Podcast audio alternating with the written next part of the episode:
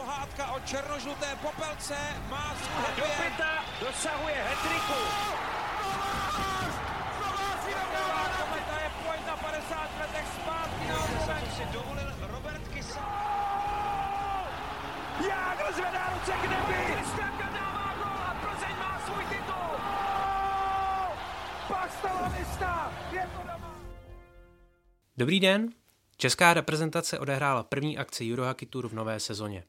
Na finském turnaji Karjaly sahala po celkovém triumfu, nakonec ale skončila třetí. Dostává Jalonenova koncepce jasnější obrysy?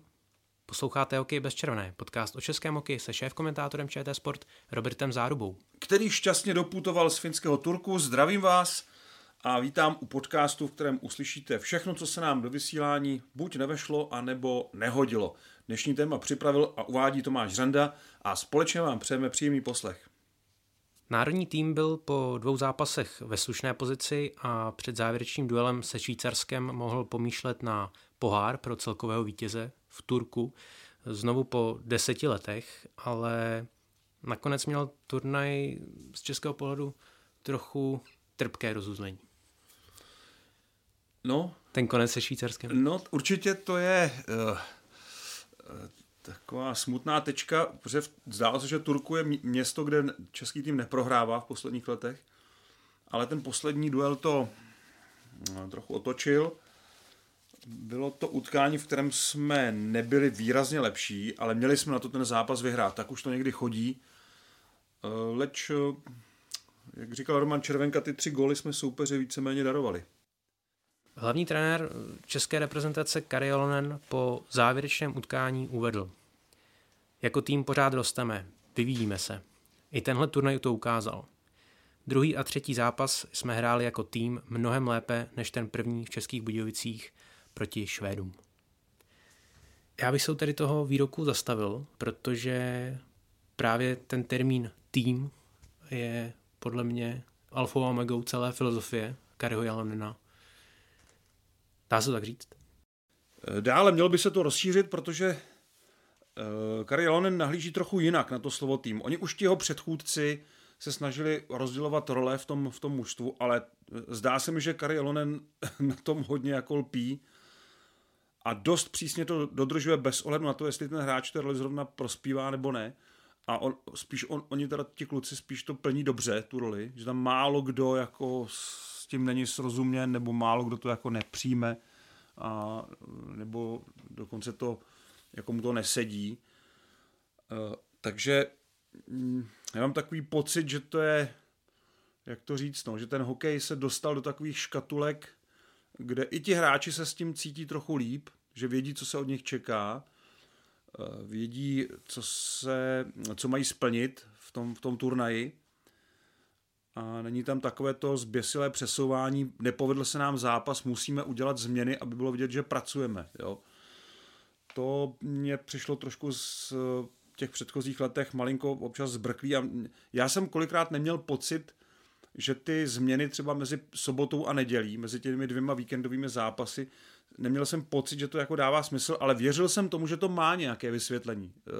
Vnitřku toho týmu, kam novinář nemusí vidět, nebo tam většinou ani nevidí, protože tam je hodně málo času a děje se to opravdu uvnitř toho týmu, tedy v, uzavřeném, v uzavřené skupině, a kolikrát ale se mi zdálo, že to nedává smysl, ty, ty věci. A teď najednou mám pocit, že ty, že ty změny jsou všechny připravované jako pečlivě dopředu, že jsou tam samozřejmě drobné úpravy, ale že celkem jedno, jestli se dělají mezi zápasy, nebo že hned v tom prvním utkání vlastně tam došlo k přeřazení Hynka Zohorny do druhého útoku, pak se ukázalo, že ani tak to nefunguje, takže Roman Červenka dostal na třetí zápas úplně jiné spoluhráče, ale pořád bych řekl, že to je v nějak v těch rolích, kde ti kluci se prostě jako cítí dobře, nebo kde jim to jako, kde, kde tomu, kde to jako dává smysl. Takže tým a, a řekněme taková stavba toho týmu je to slovo, které bych nebo to sousloví, které bych viděl u Kariho Jalonena a jeho asistentů jako důležité. A z toho takové her... určující. A z toho herního pohledu asi se shodneme na tom, že je to ten důraz na kompaktnost celé pětky na ledě, vypomáhání si v, vlastně na celé ploše a taková ta pospolitá hra. Když si vzpomenu na mistrovství světa, kde Kari Jalonen vyhodnotil za nejpovedenější zápas po jeho, v jeho éře to docela nudné utkání se Spojenými státy jedna nula, kde jsme opravdu bránili a měli jsme strašně málo střel, což máme mimochodem i teď v tom turnaji. Byť teda se mi zdá, že ta statistika střelby je nějak zvláštně vedená, ale dobře budiš, měli jsme pod dvacet střel v těch zápasech. Ta kompaktnost těch pětic na ledě určitě, ale už třeba Roman Červenka říkal po tom zápase se Švýcarskem, že jsme tam byli málo pohromadě v útočném pásmu, že tam je nutný mít víc hráčů při sobě, aby bylo možné ten puk udržet, to tam neúplně fungovalo. A tam se Švýcarům podařilo to naší hru trošku rozbít a řekl bych, že švýcarský kouč Patrik Fischer tohle dobře vyhodnotil, kdy vlastně tu naší linii, která jde dopředu i dozadu, více méně, neříkám v jedné řadě, ale tak ve dvou vlnách, ve dvou řadách, tak to, tak to dost eliminoval tím, tím, že vysunul tu pětku až do útočného pásma při napadání a, a našim hráčům se přesto strašně špatně chodilo a bylo vidět, jak nám najednou ta tvorba hry vázne a nemáme vlastně žádnou protizbraň, žádnou hru v útočném pásmu. Jo, ujel tam Patrik Zdráhal, ale to byl víceméně ojedinělá akce, ale jinak ten souvislý tlak měl soupeř. Takže ono se proti tomu dá hrát a teď zase Kari Jalonen určitě na příště zase vymyslí něco přesnějšího, kde tu taktiku zase zpřesní, abychom zase Švýcary my jako něčím překvapili, zaskočili, protože vzdor tomu, co říkali hráči i trenéři po utkání, tak mně se zdálo, že ta třetí třetina z naší strany byla trochu povadlá, že tam to prostě jako nefungovalo dobře, ten náš systém proti Švýcarsku, které hraje hodně v rychlosti, agresivně, ale hlavně v té rychlosti. A tam dělá všechno. Napadání, hru s pukem, všechno jako opravdu velmi svižně na tom ledě.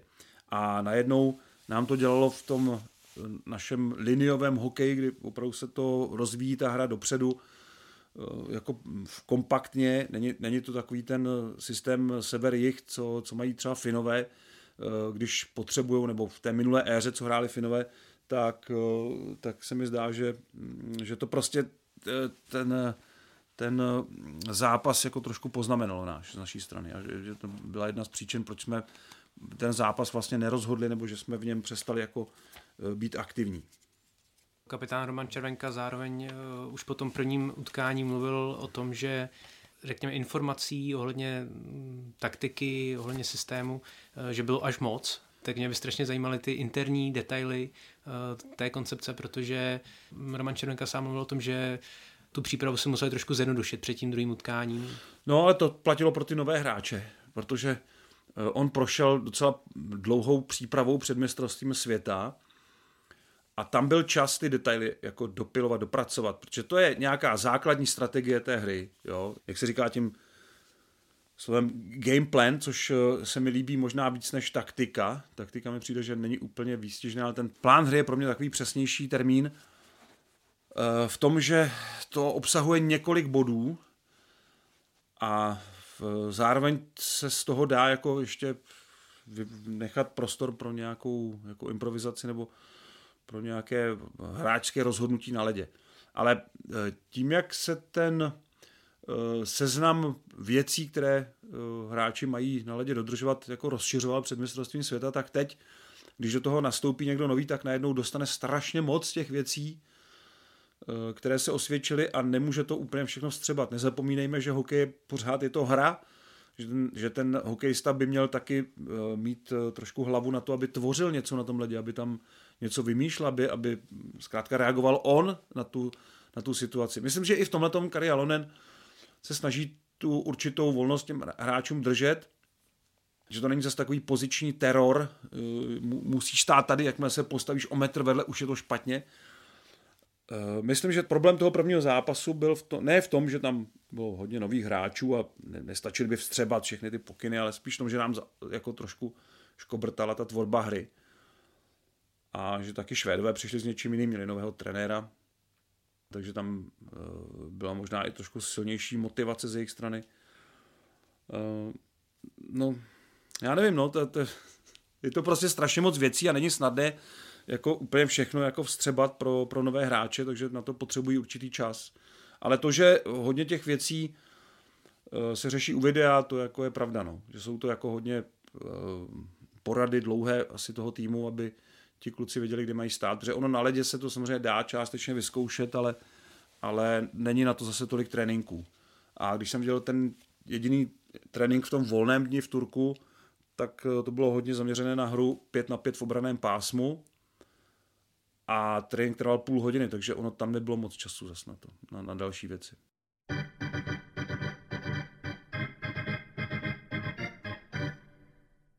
Kdybychom se bavili o tom, komu se turnaj povedl, tak určitě musíme vypíchnout Michala Špačka. A možná obecně celou tu první řadu s Radanem Lencem. Tohle bylo hodně zajímavé, protože tihle tři hráči plnili v minulosti jiné úkoly a hlavně u Filipa Chlapíka bych řekl, že mu neúplně seděli a teď najednou dostali role, které bych řekl, že všichni tři si po právu nárokují nebo si myslí, že by to mohli jako hrát.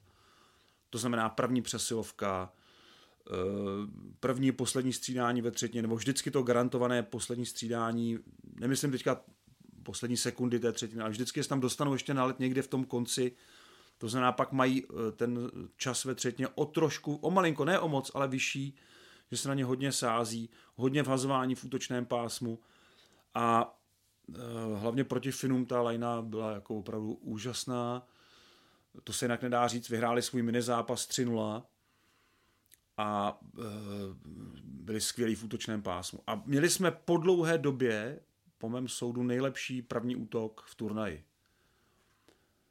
To neznamená, že jsme měli nejlepší celý útok, že celá naše ofenziva byla lepší než švýcarská, švédská, finská, ale ta první lajna, takový ten fenomén toho prvního útoku najednou byl naším trumfem a to v minulých letech nebyla jako vždycky, nebo to bylo málo kdy, to se málo kdy stalo.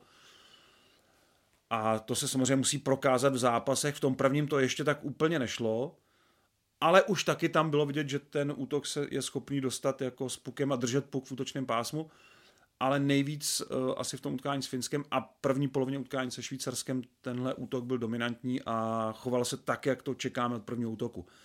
Měl hodně gólů, měl hodně bodů, měl přesilovku dobrou. Uh, vždycky, když to šlo, tak dostali přednost na přesilovce a to v té druhé byl Roman Červenka, si musíme uvědomit. To znamená hráč, který exceloval v přesilovkách na mistrovství světa. Ale tady ta jeho role byla trochu jako jiná a Kari Jalonen chtěl v těchto exponovaných pozicích vidět právě tyhle tři hráče. A teď si vezměme, čím prošli. Jo? Michal Špaček v třetí, druhý útok v minulosti. Je fakt, že hodně rychle se dostal do té druhé lajny, že to byl takový ten druhý centr národního týmu, ale ne první. To, to bylo opravdu poprvé, že byl, na něm to opravdu stálo hodně ten, ten tým a ten výkon v ofenzivě. Radan Lenz, to byl letec od čtvrtý do první lajny, ale spíš byl někde v těch uh, bruslivých útocích. A Filip Chlapík se trošku trápil v těch uh, situacích, kdy se od něj čekali body a on dostal pět minut na třetinu a neměl čas jakoby, se ukázat a neměl takovou tu jistotu, že si zahraje. Myslím si, že to je hráč, který takovouhle jistotu a ujištění potřebuje.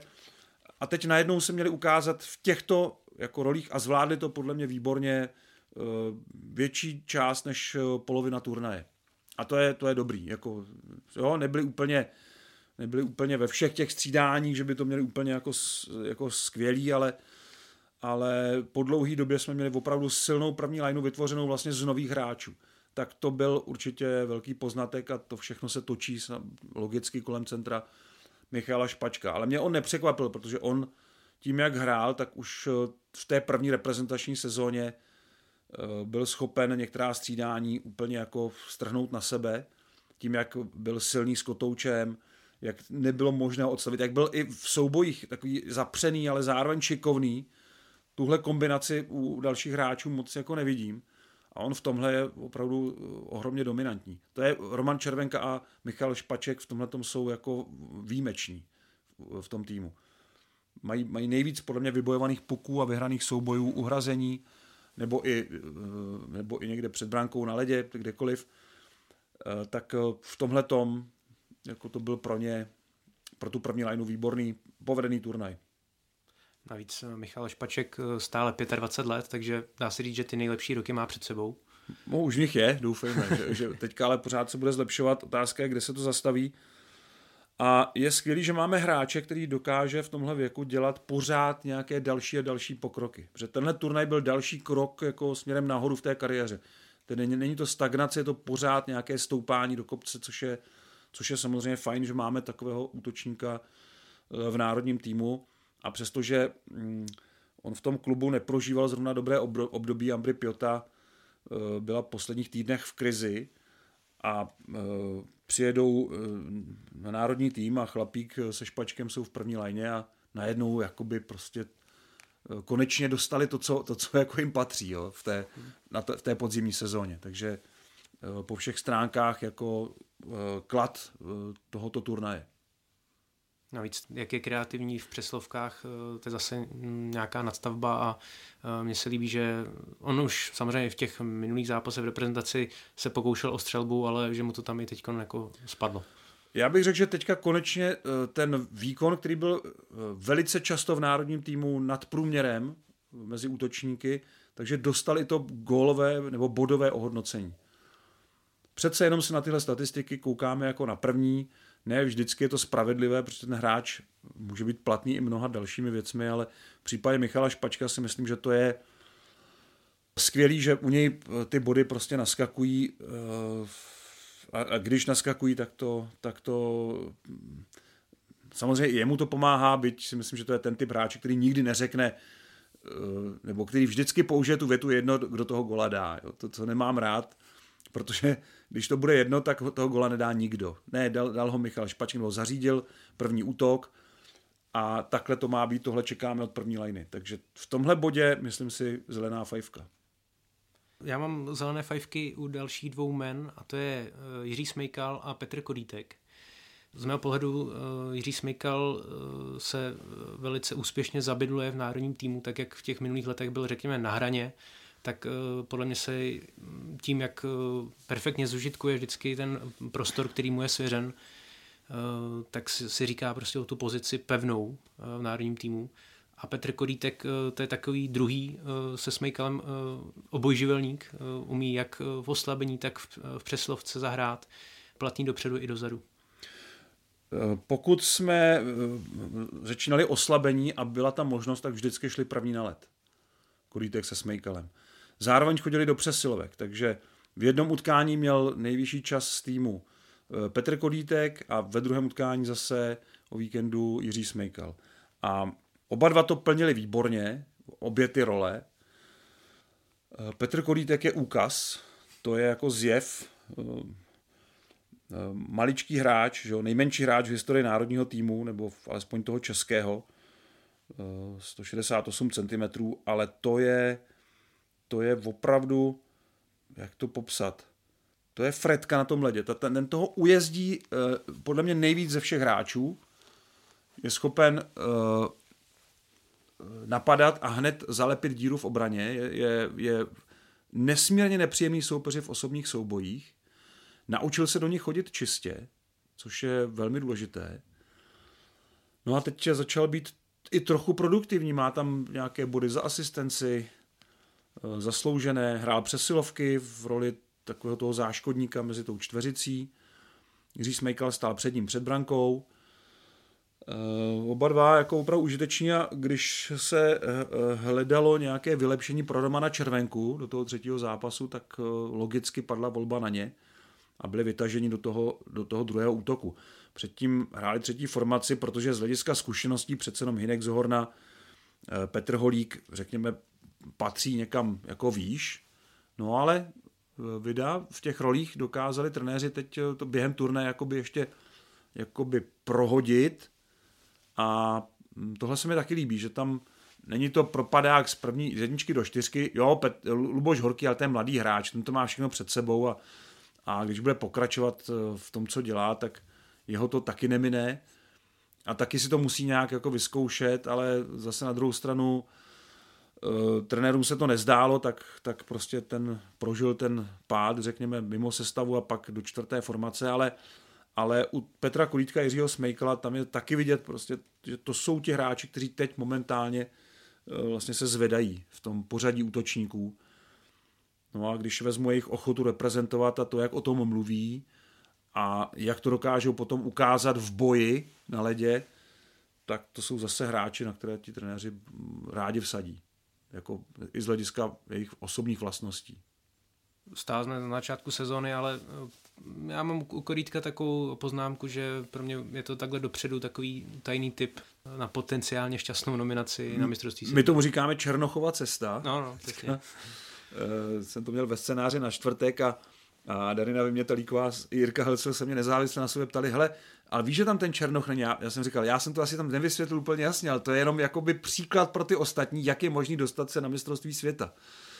A přesně to si myslím, že platí pro Petra Kodítka, ale možná i některé další hráče, že by se mohli jako procpat i do té konkurence posil z N H L, že najednou tam budou mít svou roli v tom týmu. Vždyť ono to, konec konců od toho nebyl daleko ani, ani letos v Tampere.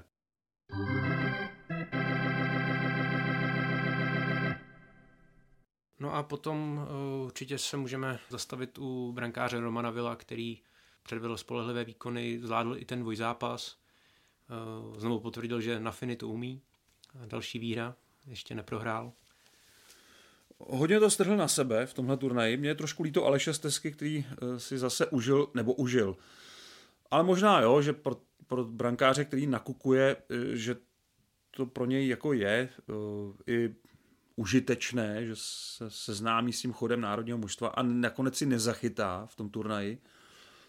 A Marek Langhammer byl trochu oběť toho prvního zápasu, toho mi bylo líto, protože ten chytá výborně v Ilvesu. Ale Roman Will, který neměl ten start sezony úplně jednoduchý, já jsem o tom mluvil, tak to trošku rozvedu. Dokonce bych řekl, že po prvním měsíci extraligy měl blíž k nominaci Dominik Frodl než Roman Will. A pak se to, ne, neříkám otočil, protože Dominik Frodl má pořád výborná čísla. V té pardubické brance to, je to opravdu našlapané teda. Jsem zvědav, jak to zvládnou potom v playoff, ale zatím jim to funguje. Je pravda, že Pardubice kdysi v devadesátých letech byli první, Miloš Říha byl první, kdo s ním přišel, s tím střídáním brankářů, kde, teď nevím, jestli to byl Libor Barta a Dušan Salfický, myslím, že to byla tahle dvojice, opravdu se protáčeli v tom brankovišti a všichni jako se chytali za hlavu a říkali si, jak to, že nemáte jasnou jedničku a to. On tam je, první brankář, ale víc zápasů dostává ten, nebo respektive víc, než dřív bylo zvykem, dostává ten druhý.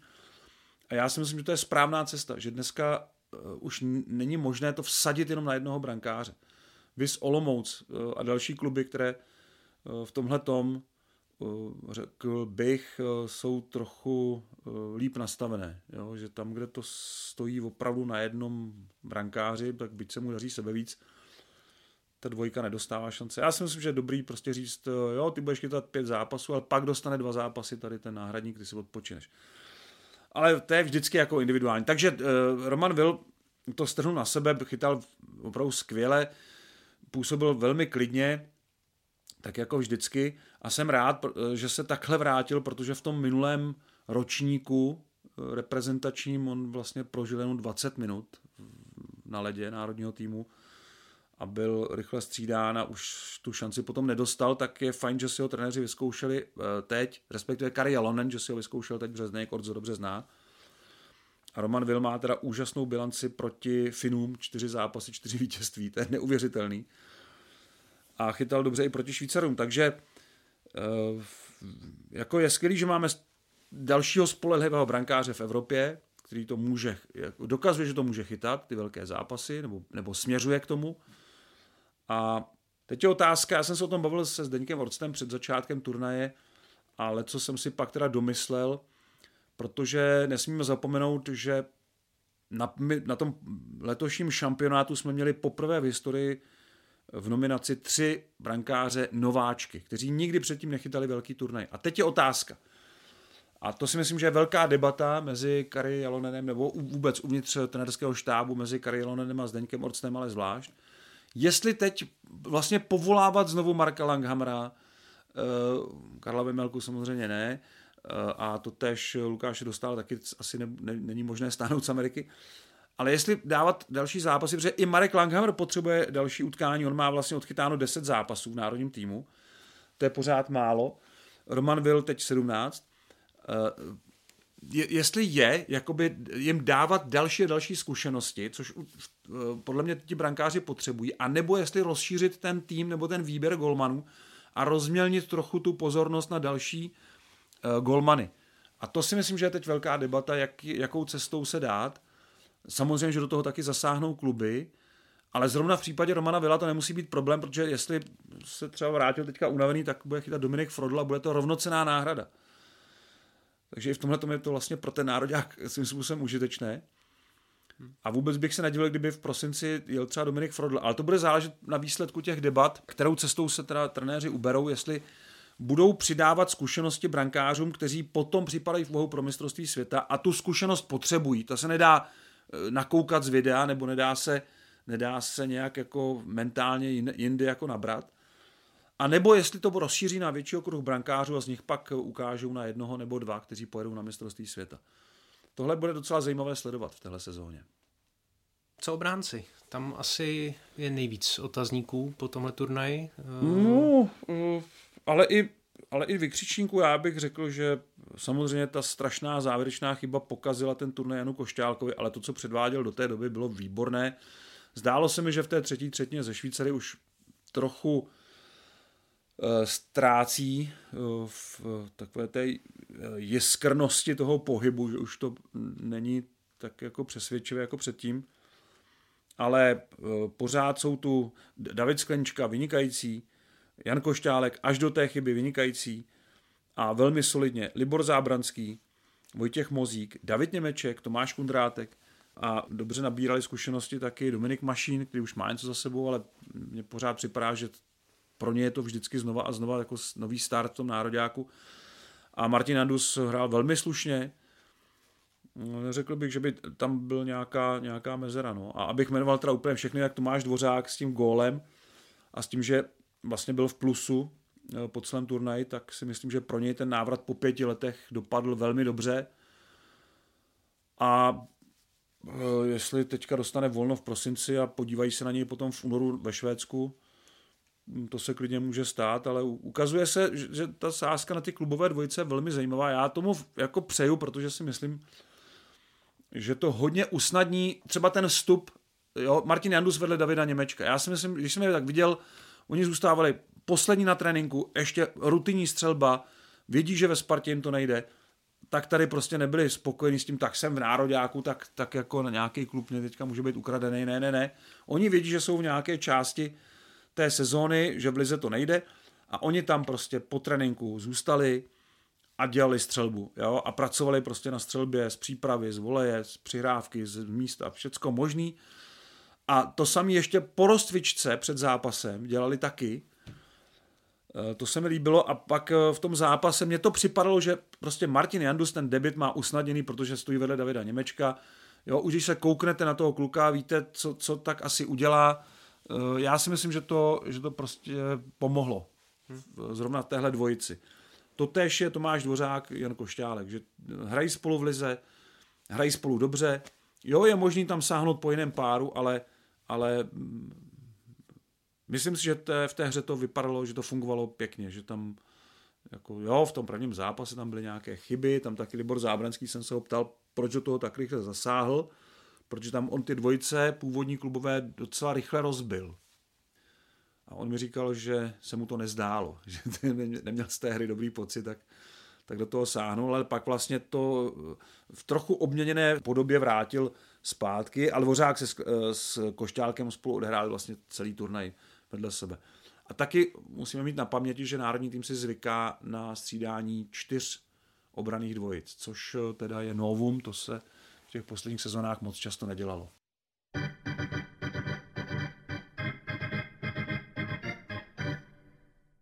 Když tady padl uh, termín uh, návrat po více jak pěti letech, tak uh, nás můžeme jenom krátce vrátit uh, k tomu návratu do Českých Budějovic, kam se reprezentace vrátila právě po, po více jak pěti letech.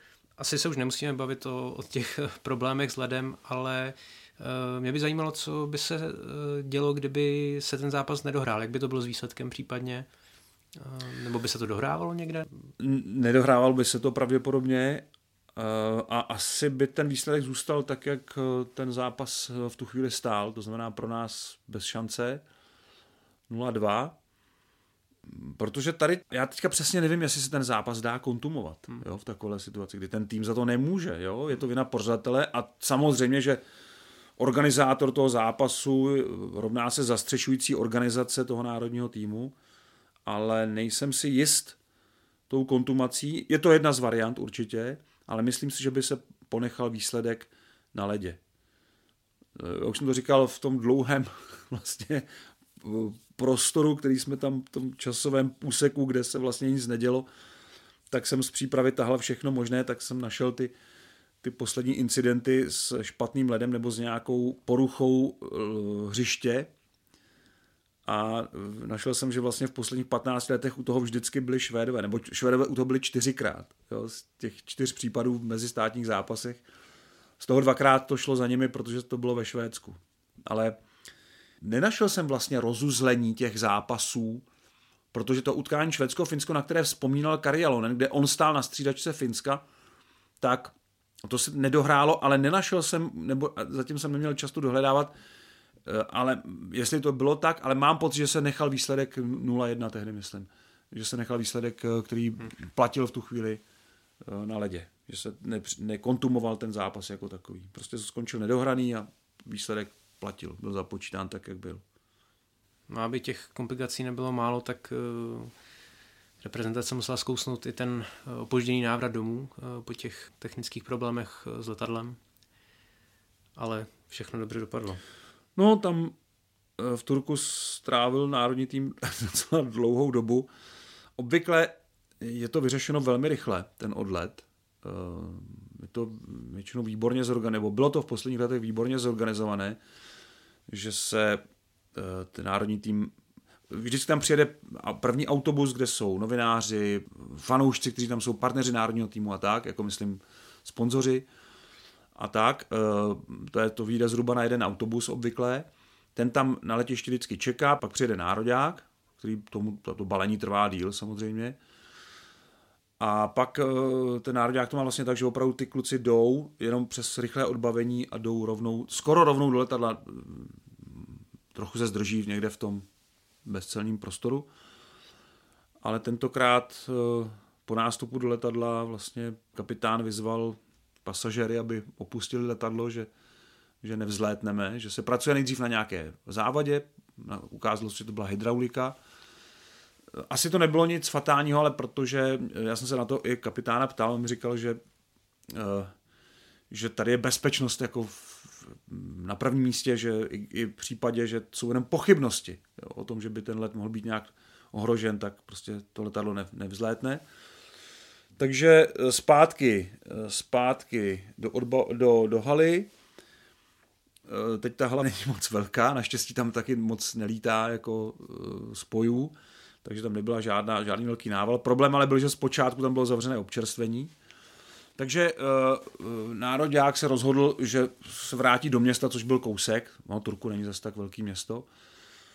Takže se vrátili do města, tam se asi najedli, my jsme zůstali v té letištní hale a po šesti hodinách přiletělo letadlo z Rigy, natankovalo a bylo připravené k odletu do Prahy a ještě při tom odletu teda nás kapitán vyzval k tomu, abychom si drželi palce, protože v Praze byla, já jsem tady nebyl v té době, letěl jsem v tom letadle a údajně tady byla opravdu dost těžká mlha, hustá mlha v Praze Ruzini.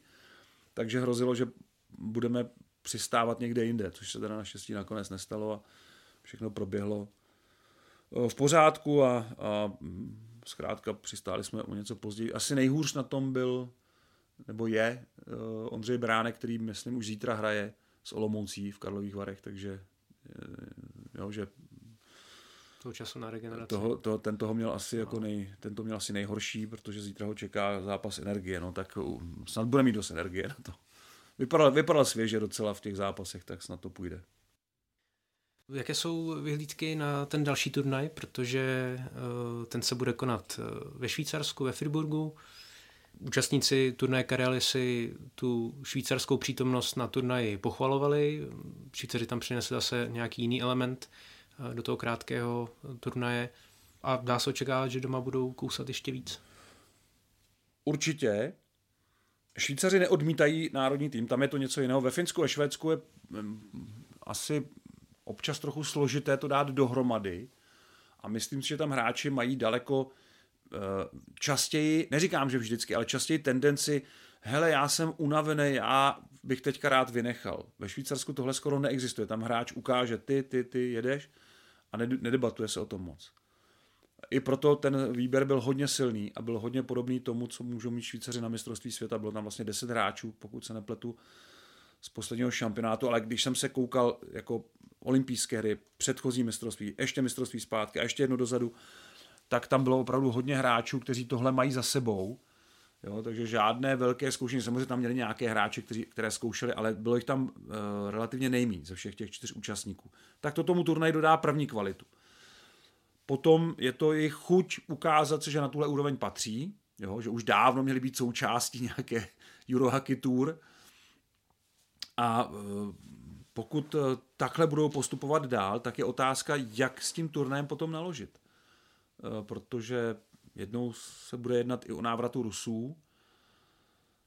Asi to není na programu dne teď, ale určitě tam ta snaha bude, myslím si, z obou stran. Až se věci uklidní, urovnají a až Ukrajina zvítězí, tak asi se na to pak i Rusové budou dívat trochu jinak. No a pak je otázka, jak ty turnaje jako pořádat a nestratit třeba ten švýcarský přínos, který tam evidentně je. Pro nás ten prosincový turnaj bude ten nejméně příjemný z hlediska cestování, protože my jsme tam ten host na breakout game, tedy hostující tým na tom předsunutém zápase. Takže poletíme podle mě ve středu do Finska. Ve čtvrtek budeme hrát v Helsinkách, údajně teda vjehali, to jsem ještě neověřoval. A ve čtvrtek poletí oba dva týmy do, do Švýcarska. A teď se přiznám, já jsem ve Friburgu nikdy nebyl, ale, ale myslím si, že tam je malé letiště, kde snad ten stroj bude moci přistát, pokud ne, tak někde v okolí.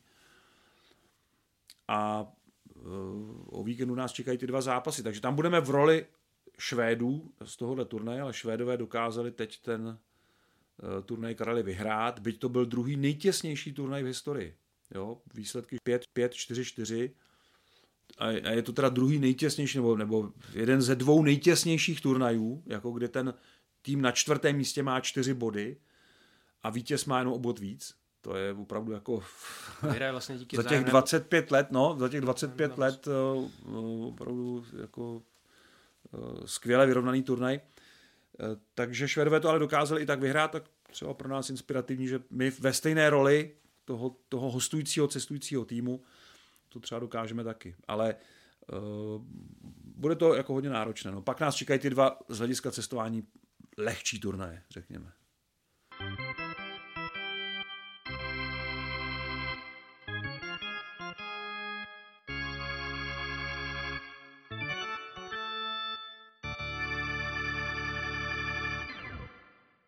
V další části se tradičně podíváme na dotazy posluchačů a tentokrát jsme vybírali z reprezentační tematiky. Markétu Váchovou by zajímalo, kolik lidí je součástí realizačního týmu u reprezentace, co je jejich náplní práce a jaké jsou rozdíly oproti extraligovým klubům. Těch rozdílů moc nebude, ale spíš v tom počtu se realizační tým rozšiřuje každý rok. Teď je oficiálně seznam patnácti lidí, kteří do toho patří. Takže manažer Martin Havlát, trenéři, že tam je Kari Jalonen jako hlavní kouč, pak má asistenty Libor Zábranský, Martin Erac, Zdeněk Orc, který se stará o brankáře, videokouč je Jiří Horáček, který občas chodí i na tréninky na led, videotechnik je Denis Havel, manažer toho týmu, co znamená, ten měl důležitou roli jednak v tom vyjednávání při té ledové aféře v Českých Budějovicích a potom zase řešil ten zpožděný odlet, takže to je Milan Hnilička. Pak je tam fyzioterapeut, tři kustodi a maséři zároveň, doktor, kondiční kouč Dominik Kondras a vlastně media manažer Ondřej Kalát. Takže patnáct lidí, ale nedá se říct, že by tam někdo jako uh, byl navíc. Skoro bych řekl, že to je trend poslední doby a nej, nejsme v tomhle rozhodně výjimkou. Je to, je to docela obvyklé. Řekl bych, že dokonce uh, v porovnání s Rusy, jak jezdívali v posledních letech na Euro Hockey Tour, tak ten realizační tým je ještě docela úzký. A teď ten úsek videa ještě rozšířil Fredrik Norrena. A text samozřejmě Fredrik Norrena, který ještě vlastně nebyl v tom oficiálním seznamu, takže máte pravdu, je tam šestnáctý. šestnáctý post. A Fredrik Norrena byl i na střídačce při, při zápasech, takže tam asi byla nějaká rychlá spolupráce, bývalý výborný finský brankář, reprezentační, takže další, další posílení. No rozhodně tady neplatí to, když se rozšiřoval ten tým a občas tady byly hlasy, že přece stačí trenér a, a asistent maximálně a že ti to musí zvládnout, tak to už dneska by neobstálo. I protože ta příprava těch nově příchozích hráčů je opravdu hodně detailní a někdo ji musí připravit a ten hlavní kouč na tohle opravdu nemá čas, takže tam potřebuje ten silný videoúsek a ten je, řekl bych, v porovnání s časem minus deset let je, je nejsilnější. Nebo je tam ten, ten rozdíl nejvýraznější. To, že tam je o jednu asistenta víc, to si myslím, že není tak zásadní, ale tohleto, v tomhletom oboru si myslím, že ta příprava u videa, že udělala největší pokrok. Ondřej Hnilica má otázku k juniorské reprezentaci. Je angažování Radima Rulíka důkazem personální krize v českém hokeji? Nebo je lepší, že trenér z extraligy má lepší přehled o mladých hráčích? A v poddotazu se ptá, jak to funguje ve Švédsku nebo ve Finsku. Různě. Ve Švédsku a ve Finsku to funguje různě, ale vždycky je tam snaha mít zvlášť kouče pro dvacítku a zapojovat ho do dalších mládežnických reprezentací a zapojovat ho do Ačka nějak. To si myslím, že zavádí Kari Jalonen tady taky. Hodně si pod sebe vzal Jakuba Petra a Radima Rulíka, ale samozřejmě Radim Rulík pořád bude pracovat v Pardubicích. A v tomto ohledu ta první část otázky míří do černého. Podle mě by kouč dvacítky měl mít opravdu jenom tu dvacítku na starost a více zapojit do mládežnického reprezentačního hokeje celkově. To Radim Rulík samozřejmě plnit nemůže, ale na druhou stranu je to ta nejlepší volba, kterou e, mohl Český svaz udělat, nebo je to jedna z těch správných, podle mého názoru, podle mě to je jedna z těch správných voleb, nebo jedno z těch správných řešení. E, a bylo to vidět no, na těch posledních akcích. Radim Rulík svou náročností a e, takovým tím celkovým nasazením si myslím, že je dobrý jako nejenom kouč, trenér, ale taky vychovatel. A nesmíme zapomenout pořád, že ti kluci v té poslední kategorii, kde se, kde se z jejich výchovou ještě dá něco udělat. A tady si myslím, že ten asketický Rulíkův přístup je v pořádku a je to správná volba. Přestože je koučem Pardubic. Ale zároveň by bylo fajn, kdybychom takového člověka měli a nebyl zatížen tento člověk klubovými povinnostmi. Takže ta odpověď není úplně jednoznačná, ale takhle to vidím já. A Martin Doležel by chtěl vědět, jak byste bez rozmýšlení odpověděl na otázku, kolikrát jsme byli mistry světa v ledním hokeji? Šestkrát nebo dvanáctkrát? Samozřejmě dvanáctkrát, protože počítáme tu československou éru, ale já vždycky radši si to připočítám, takže čtyřicet sedm, čtyřicet devět, sedmdesát dva, sedmdesát šest, sedmdesát sedm, osmdesát pět, devadesát šest, devadesát devět, dva tisíce, dva tisíce jedna, dva tisíce pět a dva tisíce deset, takže dvanáctkrát.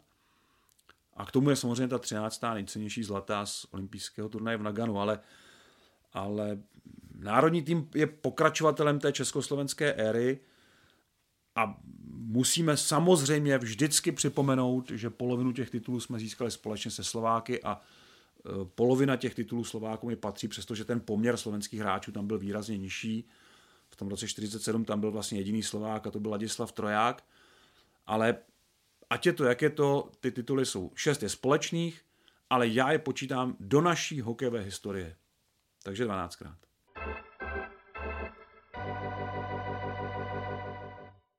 A v závěrečné rubrice vám nabízíme top pět nejlepších výkonů českých hráčů na turnaji Karjaly. Ale to jsem tu pětku neměl čas připravit, opravdu tento, ten zpožděný přílet i mě trošku doběhl, takže to udělám e, velmi rychle z hlavy. a řeknu nejdřív tu pětku a pak ji nějak seřadím. Takže Michal Špaček, Roman Will, Jan Košťálek, Radan Lenz a Petr Kodítek. Tak pro mě páté místo je Radan Lenz. Střelecky nejlepší zápas v národním týmu proti Finům. Číslo čtyři Jan Košťálek. Samozřejmě je, je snížena jeho známka nebo pořadí v té pětce s ohledem na tu poslední chybu, ale všechno předtím bylo v pořádku a je skvělé, že hráč, který má formu v extralize, ji dokáže projevit i v národním týmu. To je i pro tu extraligu je to strašně důležité. Číslo tři je Petr Kodítek. K tomu už jsme všechno řekli. Ale tenhle kluk si říká jako o další a další výzvy, protože jo, byly tu pochybnosti. I, i, i my jsme tady pochybovali. Zvládne tu roli prvního centra v Plzni. Zvládl, zvládá ji úplně perfektně, ale zároveň pořád v, té, v, tom, v tom postavení prvního centra nezapomíná ten pracovitý hokej, což je pro tu Plzeň jako úplně dar z nebes. Číslo dvě Roman Will. Dva zápasy o víkendu, bez chyby, za mě bez chyby a skvělé výkony, vychytané čtyři body. A číslo jedna Michal Špaček dostal cenu pro nejlepšího hráče při utkání se Švýcarskem, ale mohlo to být vlastně v těch všech zápasech, jako to mohla být jako relevantní volba.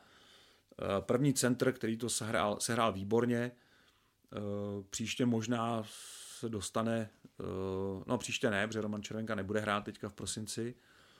Pro Zviljona má šílený program, kdyby musel hrát, dokonce kdyby teda nastoupil za nároďák, tak by i s, tím, i s tou cestou ještě by musel hrát asi osm zápasů v devíti dnech, to je jako, jako vražedný.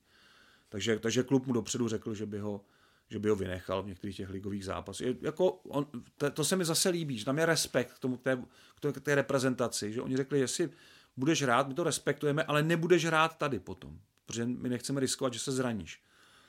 To se mi líbí, ale uh, došlo k rozumné domluvě a to se mi zase nezdá jako nějaký přehnaný ústupek. Roman Červenka je vůbec uh, zvláštní, že uh, Kari Jalonen ho chtěl teď vidět zase v jednom z těch dvou turnajů, ale on chtěl, aby t- on tam byl jako ten mentor, že byl výrazně nejstarší teďka v tom týmu a uh, že se dokázali na tomhle domluvit. To je taky jako plus pro všechny tři, pro klub, pro hráče i pro národní tým.